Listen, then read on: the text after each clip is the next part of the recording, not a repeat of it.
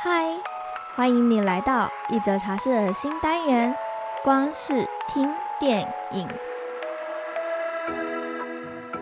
让我们用声音来听听那些电影背后想要传递给我们的讯息吧。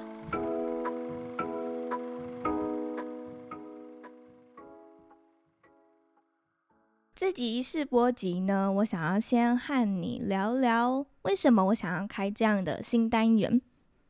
其实我想做这件事情蛮久了，不过我一直犹豫是要开新的 podcast 节目，还是要制作成订阅的会员专属内容呢？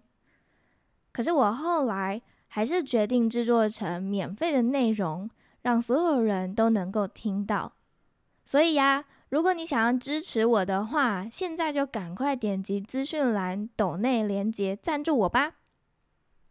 我们先来说说为什么我会取名为“光是听电影”好了。因为啊，我相信每一个人都是一道光。虽然我们有身体这个载体，但回归原始的话，我们都是光。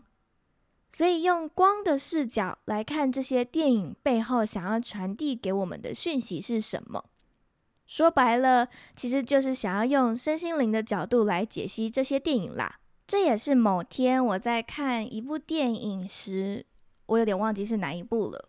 不过我开始意识到，电影影集有很多想要传递、传达的讯息，都非常的身心灵。像是最近几年迪士尼的许多卡通电影，《灵魂急转弯》、《可可夜总会》，还有很多我喜欢的诺兰导演的电影。也都探讨许多身心灵的议题。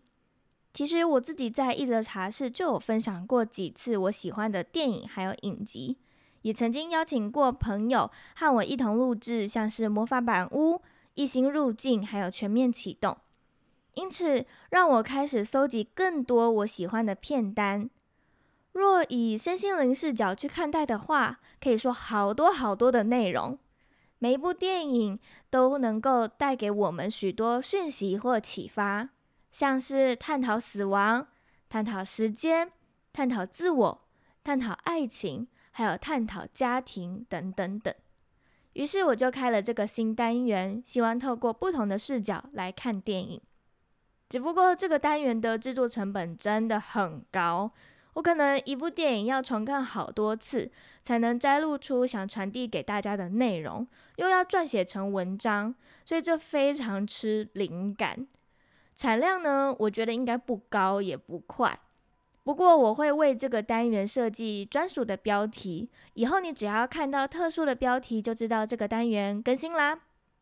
而且这些片单也一直不断的在增加当中，所以如果你喜欢这个单元的话，一定要分享出去哦，因为如果我在后台看不到成效的话，嗯，我可能就会直接把这个单元给砍掉了。所以先小小预告一下，第一集我会分享的电影是，哎，真的好难选。好好好，我选好了。第一集我会分享的电影是《棕榈泉不思议》。